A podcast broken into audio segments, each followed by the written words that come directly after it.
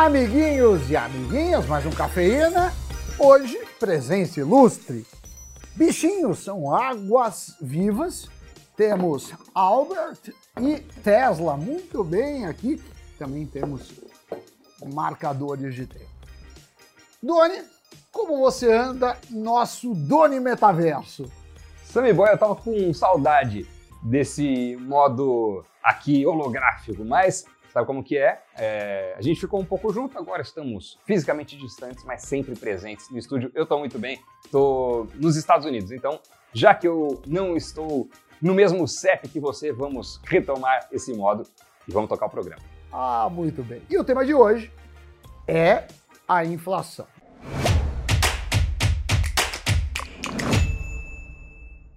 Em 2021, o dragão ficou na casa dos 10%, percentual este alcançado apenas em 2015 e superado em 2002, quando feito o recorte dos últimos 20 anos. Exato, Sami. E não faz muito tempo o IPCA, que é o índice que mede a inflação oficial do país, atingiu seu menor patamar em 20 anos, ficou abaixo dos 3%.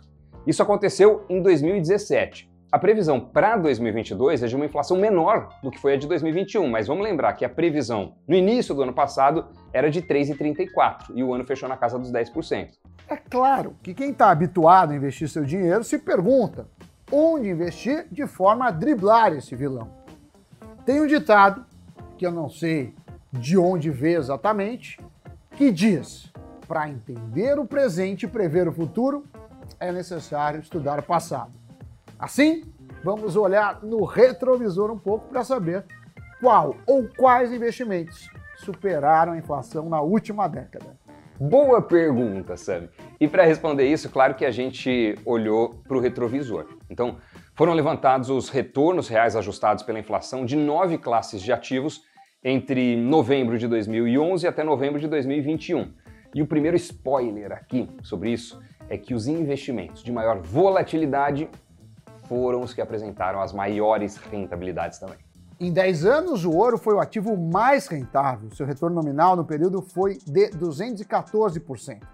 Isso tudo segundo o levantamento da Economática. Já o retorno real, que é o retorno descontado da inflação, o ouro marcou 75%. Em segundo lugar vem o dólar, com retorno real encostando nos 73%. Depois, títulos públicos atrelados ao IPCA, ou seja, protegidos da inflação, com 63%. Fundos multimercados, 45,4%. Euro, 44%. O índice de fundos imobiliários, com quase 28%. CDI, 24,4%. E o Ibovespa empatou com a inflação no período, mas a poupança teve retorno negativo, 3,6%. E apesar do ouro servir como um ativo de proteção, isso não significa que ele proteja da inflação, pelo menos da brasileira. Teve anos, inclusive, em que o metal precioso teve desempenho negativo. Uh, 2013, 2016. Nessas ocasiões, a inflação estava na casa de 5, 6%, respectivamente. Já em 2019, o metal começou a ganhar tração tendo seu ano de glória em 2020, quando encostou nos 50% de retorno real, isso por causa da pandemia. Bem diferente de 2021, em que o retorno foi negativo. A gente já fez alguns programas sobre como investir em ouro, se vale a pena, quando ele é indicado, mas para recapitular, o ouro é indicado em períodos de instabilidade, de turbulência, de imprevisibilidade. Então, grandes crises econômicas, guerras, pandemia, esses períodos garantem uma alta demanda, uma corrida pelo ouro, e essa demanda leva a uma valorização. O ouro vai assim na contramão de classes consideradas mais arriscadas, mais voláteis, como ações, e por isso o ouro é considerado um ativo de proteção. E por falar em ações, o Ibovespa registrou retorno negativo em seis dos dez anos levantados. E na maioria desses anos, as perdas ficaram na casa de dois dígitos, o CDI foi quem teve um retorno mais equilibrado entre os nove ativos, também acima da inflação. Já os fundos imobiliários estão ali empatados, cinco anos positivos e cinco anos negativos. Claro que esses dois anos de pandemia pesaram muito sobre essa classe de investimento e ainda a pandemia pesa, né? Porque o pesadelo não acabou, a gente tem nova variante e tudo mais. Então teve um impacto daí. O único investimento que teve apenas um ano de retorno negativo foi o índice de fundos multimercados. Esse é um tipo de investimento que tem em gestão profissional. E quando não é um fundo restrito a investidores qualificados, ele é aberto, ele é acessível e tem exposição a um número bem maior de ações, o que acaba diluindo os riscos, Doni. E aí você evita, quando uma empresa ou um setor vai mal, que toda a sua estratégia vá por água abaixo. Agora, dado esse panorama, o que a gente pode concluir com esses dados? Que ouro, dólar, fundos multimercados, títulos públicos indexados ao IPCA, euro, CDI tendem a preservar seu poder de compra, superando a inflação.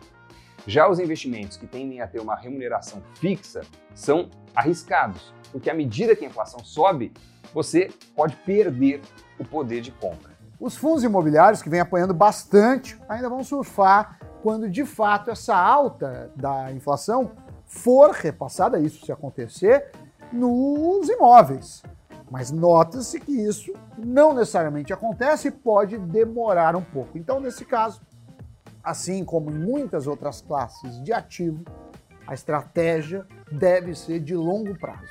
Agora, o que você precisa avaliar é o que você acha que vai acontecer com a inflação, se ela vai piorar e quanto, porque nesse cenário existem estratégias. Muitas empresas, por exemplo, se beneficiam justamente por repassar aos clientes essa alta através dos preços. Né? É o caso de companhias do setor de energia elétrica, de concessionárias. Então, elas acabam, em certo sentido, não sendo prejudicadas, elas conseguem fazer com que esse custo maior também seja repassado ao consumidor e elas ficam neutras, digamos assim.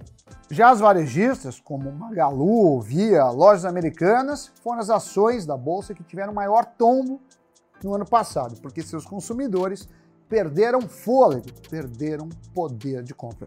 Pão de Açúcar também sofreu, apesar de ser uma varejista de alimentos, a inflação costuma ser uma vilã. Mas em alguns poucos casos, Doni, ela pode ajudar. Agora, se o nosso recorte para esse levantamento fosse só do ano de 2021, sabe qual teria sido o ativo que de fato ganhou na inflação para o ano de 2021? O Bitcoin. É isso aí, o retorno real da criptomoeda foi superior a 90%. O dólar viria em seguida, mas ainda assim perderia em 1% para a inflação. Ou seja, ouro, euro, fundos imobiliários, CDI, poupança, Ibovespa, todos perderam para a inflação em 2021. E o Ibovespa foi quem mais perdeu, 21%. Isso mostra como a diversificação é a base para ter uma carteira vencedora. Vimos, inclusive, como muda o desempenho dos ativos ano a ano. Mas quando pegamos um período maior, o acumulado da década foi justamente um ativo tido como proteção que de fato se sobressaiu hoje mais.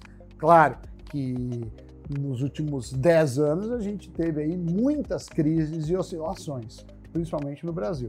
É isso aí, meu querido Doni, hora de chamar Giro de Notícias. Desde o início da pandemia, surge um novo bilionário a cada 26 horas, segundo o relatório da Oxfam, uma ONG que atua em mais de 90 países. Já analisando os 10 homens mais ricos do planeta, eles mais que dobraram suas fortunas no mesmo período. No Brasil, a Oxfam calcula haver atualmente 55 bilionários, sendo 10 destes registrados a partir da pandemia. Neste período, a renda de 99% da população global caiu. Serasa agora avisa consumidor sobre mudança em score de crédito via aplicativo. A nova funcionalidade alerta sobre mudanças para cima ou para baixo e pode aumentar a consciência financeira das pessoas. O indicador, cuja pontuação vai de 0 a mil pontos, é utilizado por empresas no momento de concessão de crédito aos consumidores. Começa hoje o período de reserva do novo ETF da Hashdex, cujas negociações estão previstas para começarem em fevereiro. Com o ticker DEFI11, o ETF vai replicar um dos principais provedores globais de índices cripto criado para acompanhar os tokens do segmento, a exemplo do DeFi. Este será o primeiro fundo de índice voltado a finanças descentralizadas. Notícias Giradas, programa que faz refletir, porque assim, o mínimo que o investidor tenta que acho que vale para todo mundo, né, Doni? É ganhar da inflação. Se você igualar a inflação, você está mantendo o poder de compra. Essa deve ser uma premissa. Então, vale a pena rever o programa e fica no YouTube. Você pode ver, rever quando quiser e aproveita para dar aquela força, fortalecer o canal com seu like, se inscreva, deixe um comentário e até a próxima. Tchau, tchau, Dani. É isso, Sammy Boy. Valeu, pessoal. Aquele abraço. Obrigado pela companhia. A gente se encontra no próximo café, hein? Tchau.